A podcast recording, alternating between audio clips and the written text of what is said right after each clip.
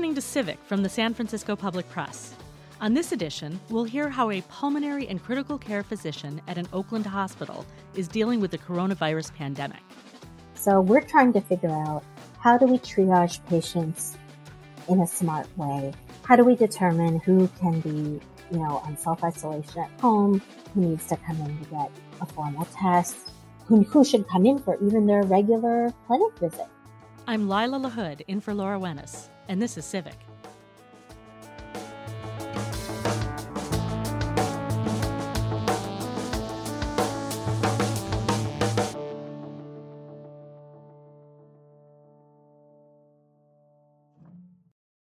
I'm Lila LaHood, publisher of the San Francisco Public Press, filling in for Laura Wenus. The United States has declared a national emergency because of the coronavirus pandemic and ordered hospitals to activate emergency preparedness plans. Dr. Monica Bhargava is a pulmonary and critical care physician at Oakland's Highland Hospital and joins us to talk about what kinds of coronavirus complications we might see for people who have compromised lung function, in particular for those who are lower income or have other challenges like insecure housing. Monica, welcome to Civic. Thank you for joining us today. Great. Thank you so much for having me on. So, first question, and we know this is on, on everyone's mind. How concerned are you about the coronavirus, and what are you telling your patients? Well, Lala, that's a good question. I would have to say that I am quite concerned about the coronavirus. As a physician, I've been through a number of pandemics, including SARS, Ebola, and others. And this one is particularly concerning to me because of how contagious the virus is. So, what are the symptoms you, you look for that tell you that a patient should be tested for COVID 19? Yeah, so there are a number of symptoms that people have. Unfortunately, they're very non-specific, and so it can be hard to pin down who exactly to test.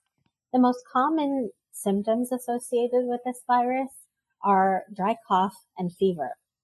But other symptoms have been described as well, including general malaise, muscle aches, even diarrhea.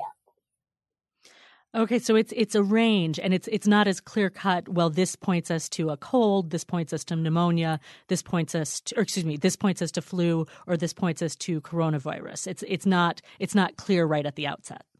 It's unfortunately it's not very clear. Just you know, if you go into an ER, a lot of people say they have cough and fever, but I think what we're trying to determine is was this individual in a country that was particularly affected by the virus? Um, were they in close contact with someone else who is a documented virus patient? But increasingly, even these ways of approaching the problem are limited because the virus is in the community. So you don't need to have gone to China or Italy or anywhere um, to be diagnosed with this virus. Mm-hmm. And why why is it that this coronavirus causes so many cases of viral pneumonia? That's a really good question. We are not 100% sure, but for some reason, this coronavirus, which some people refer to as the novel coronavirus, mm-hmm. one, one that hasn't been seen before, is particularly inflammatory. It just generates a lot of inflammation in the body, and a lot of people's immune systems can't handle it. And as you can imagine, it's particularly damaging to people with underlying lung disease.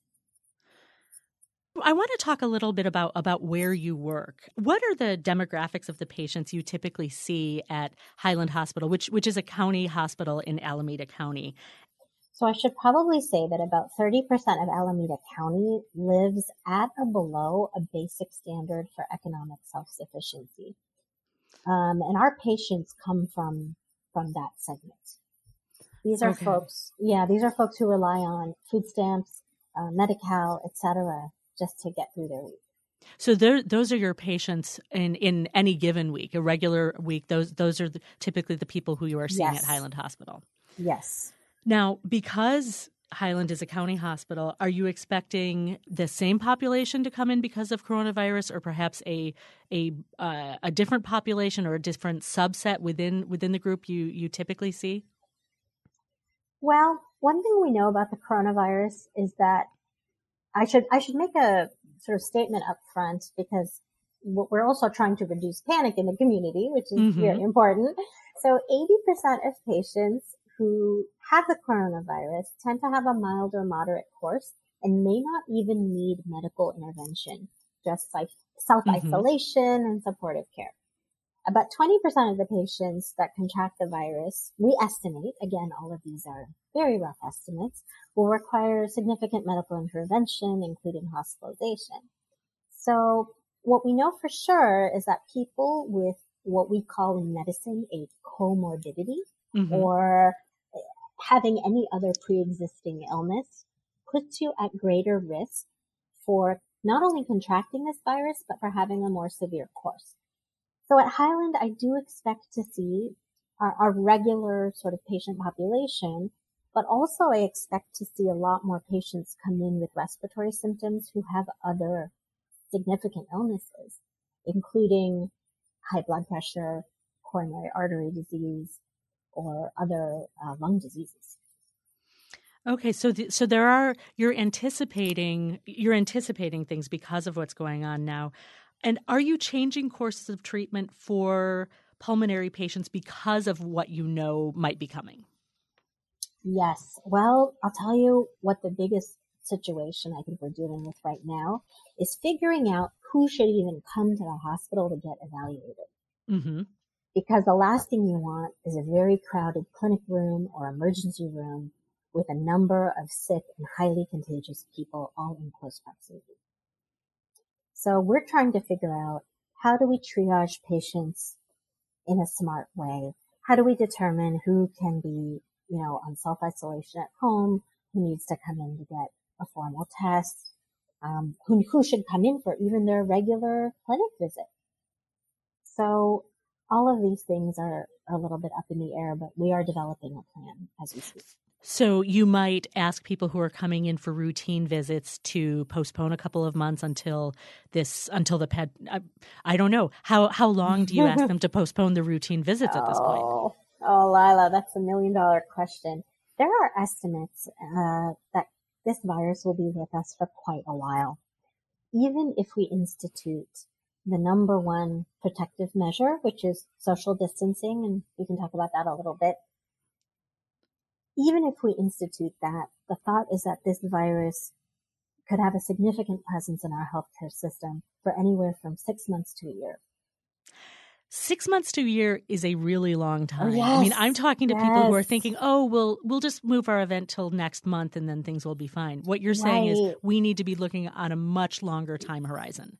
Exactly, we really, really do, because we don't know how long this will last and how effective our protective measures will be.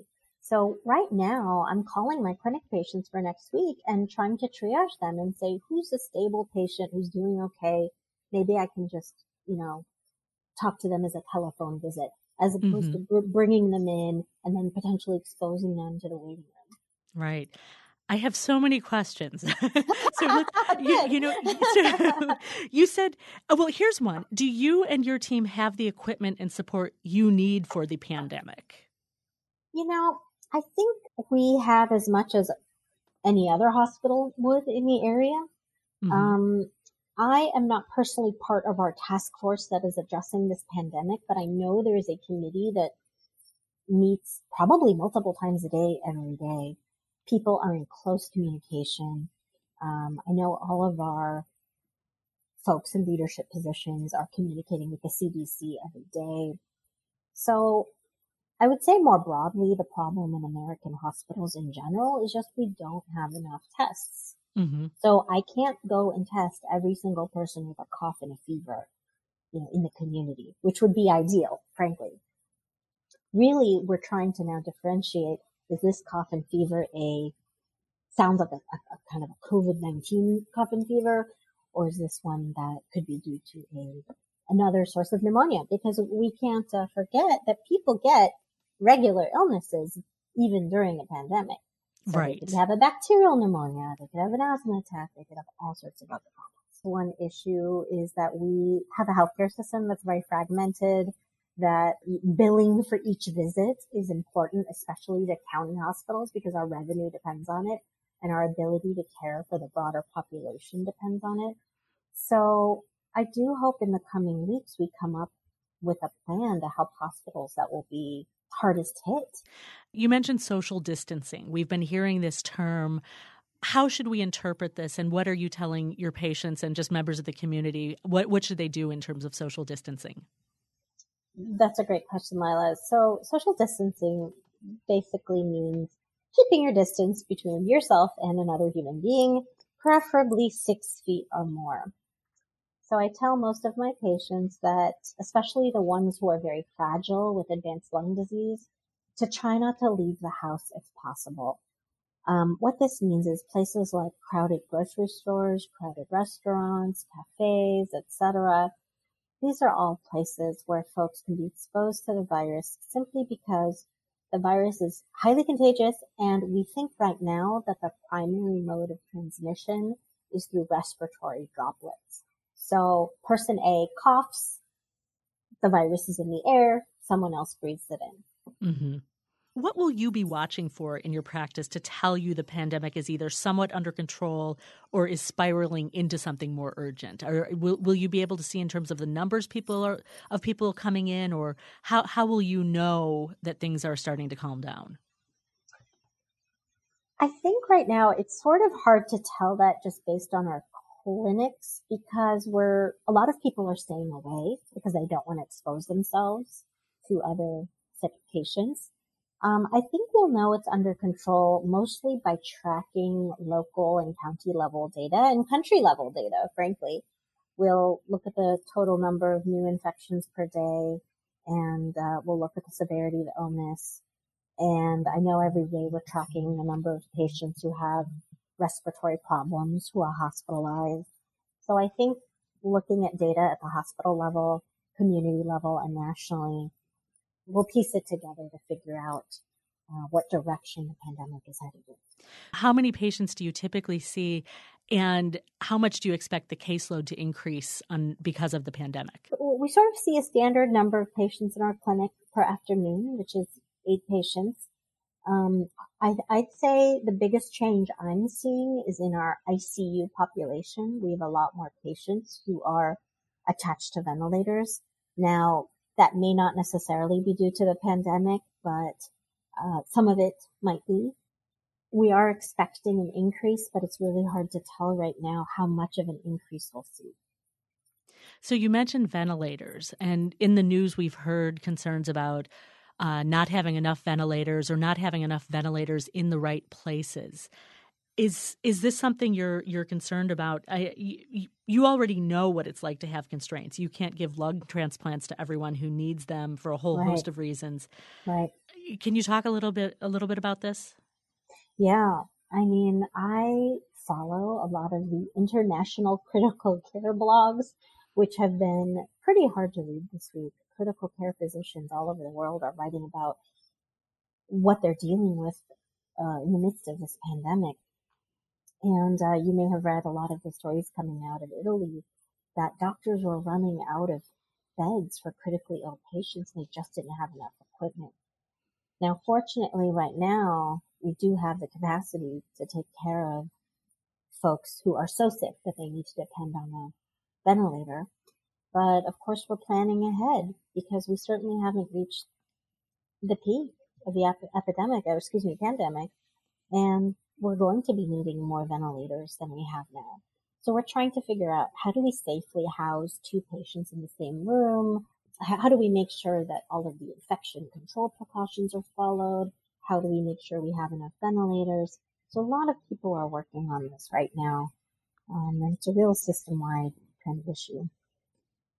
So clearly, you're already thinking about how to prepare and what kinds of decisions you, you might have to make. How do healthcare providers prepare emotionally to make these kinds of hard choices? Yeah. Um, I don't know if a physician can ever be truly prepared to make those types of decisions. It's pretty harrowing when it gets to that point. I have had experiences with those types of ethical dilemmas because as part of my residency, I worked abroad in Botswana at the height of the AIDS epidemic. Mm. And 40% of the country at that point was HIV positive. They simply did not have enough oxygen tanks for everyone who was dying. And it was really terrifying to walk into a hospital ward with uh, 20 young men, all with full blown AIDS, all with terrible pneumonias, and you have four oxygen tanks and you're trying to figure out who to give it to. It's, and it's, it's so hard.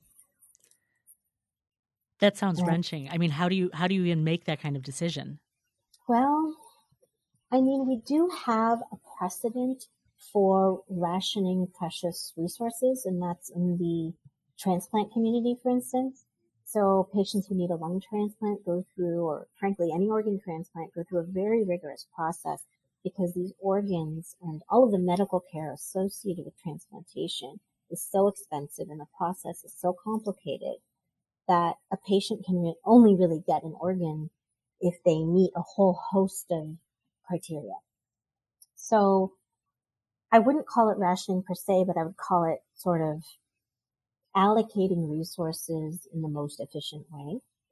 So in a lot of situations, we have to figure out who would benefit most from this resource. Often it's patients who are younger, whose cardiovascular systems are still intact, who we think have a good shot at recovery and, and doing well. So I believe in Italy they are rationing certain critical care resources by age. I really hope that's something we don't even have to think about. That's that's serious. That's a those are those are serious choices, and and I I can't imagine being put in that position to have to make those choices. Yeah, it's it's hard to think about.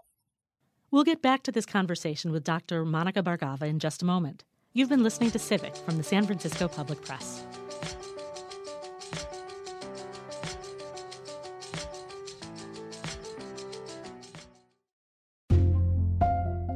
KSFP and the San Francisco Public Press are supported by listeners like you. Learn more about our membership program and join the public press at sfpublicpress.org/donate. You can make a donation online or send a check to the San Francisco Public Press, 44 Page Street, Suite 504, San Francisco, California 94102. Thank you, and thanks to the hundreds of other public press members who have made our work possible for 10 years. Let's hear more from Dr. Monica Bhargava about how she and other doctors at Oakland's Highland Hospital are preparing for more cases of COVID 19. Can you tell us a little bit about what happens with people who don't have secure housing and need major surgery, whether it's a lung transplant or other significant treatment? That is a really important question, Lila, and I'll tell you why it's so important because we are, I feel as a society, we are not doing enough to prepare people's lives to receive medical treatment. Because let's just think about everything you need, even to get like a knee replacement, for instance, right? Mm-hmm. If you not only need to have the surgery, you then need to go to all these follow up visits. You need to go to physical therapy. You need trans, transportation. Um, you need safe housing where there's not a lot of stairs. You need someone living with you because let's say your knee gets infected and you need to go to the emergency room. Mm-hmm. Someone to watch you and take you in. So there's so many things that need to happen in order for someone to participate in our healthcare system. And very often our patients don't have those resources to even participate. And I think that we try, like for instance, you know, Medi-Cal might offer some home nursing assistance or some transportation to, to visits.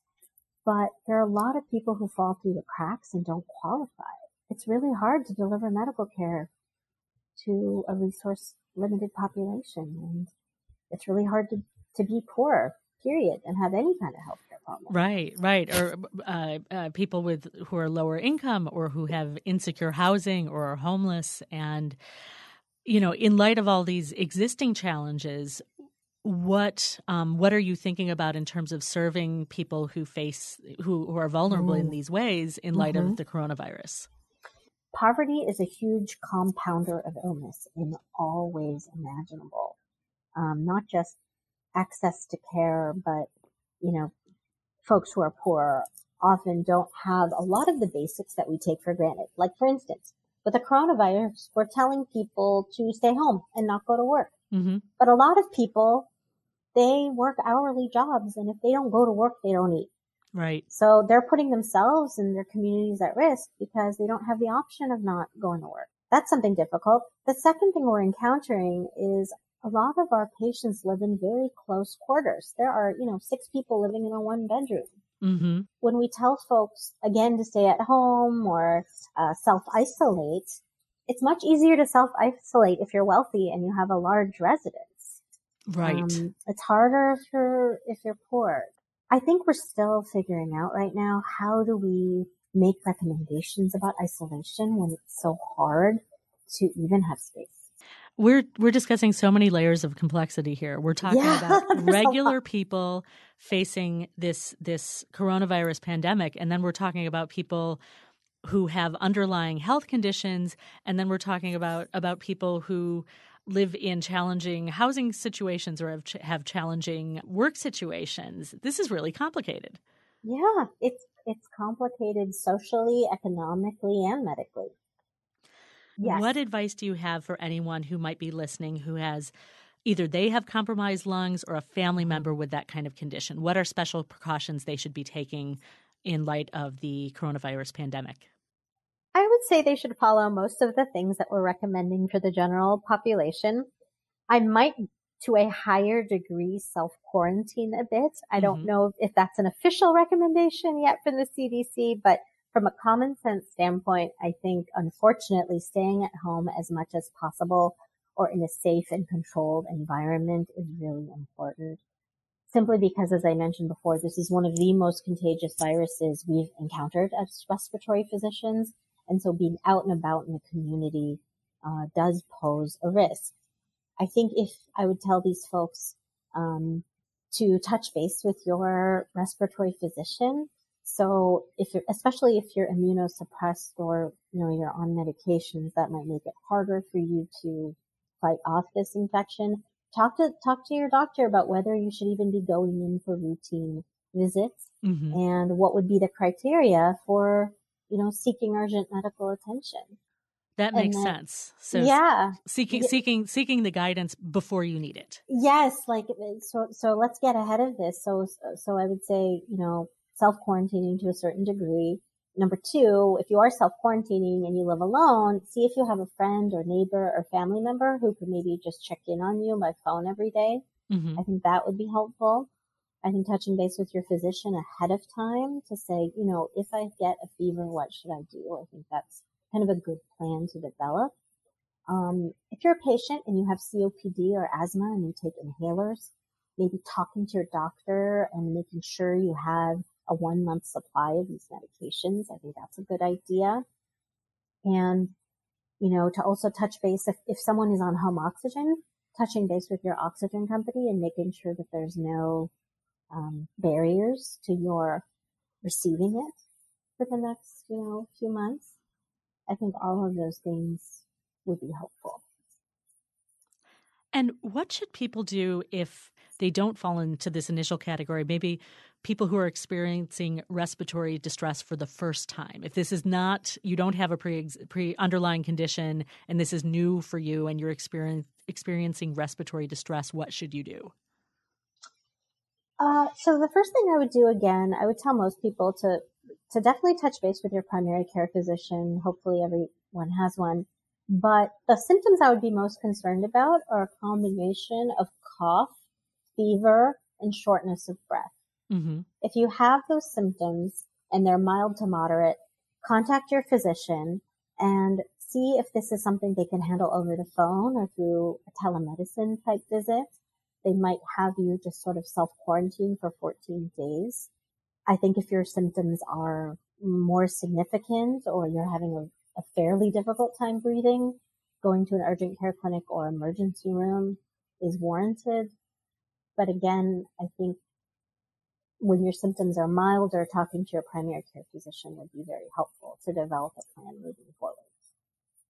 So, do you have any other advice for for people who don't currently have problems but want to think about protecting good lung function? What should we be? Are there things that we could be doing now? Is is there anything we can do preventatively? I mean, it's a great question, Lila. I wish there were something in particular to do to protect healthy lungs. other than frankly the social distancing. I think mm-hmm. that is the number one most important thing. And that's a very hard and painful thing to do. We are social creatures. We are meant to live interdependently. But for the next four to eight weeks, we need to see how the numbers play out. And until we figure out where this pandemic is going, I think it's important to follow precautions and to avoid large public gatherings and to be really cautious about being out and about in public. What can we do to prepare, and then what happens if the infrastructure in a particular locality starts to be overwhelmed? Well, not to be a bit of a downer, but the time to plan would have been, you know, a year ago. Mm. Um, we had um, we had someone in charge of pandemic policy at the federal level who was, you know, fired by President Trump, and that office was shut down. So a lot of our resources that we put into disaster and pandemic planning uh, really aren't there.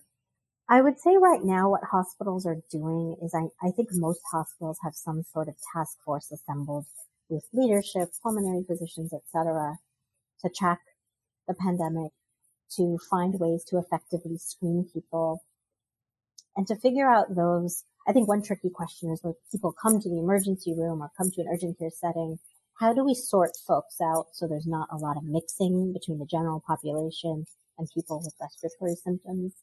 So I think forming these task forces that are multidisciplinary is really important. And I think every hospital, to my knowledge, every hospital in the area is doing that. Is there anything you would like people in the community to do that would support the work of healthcare providers at this time?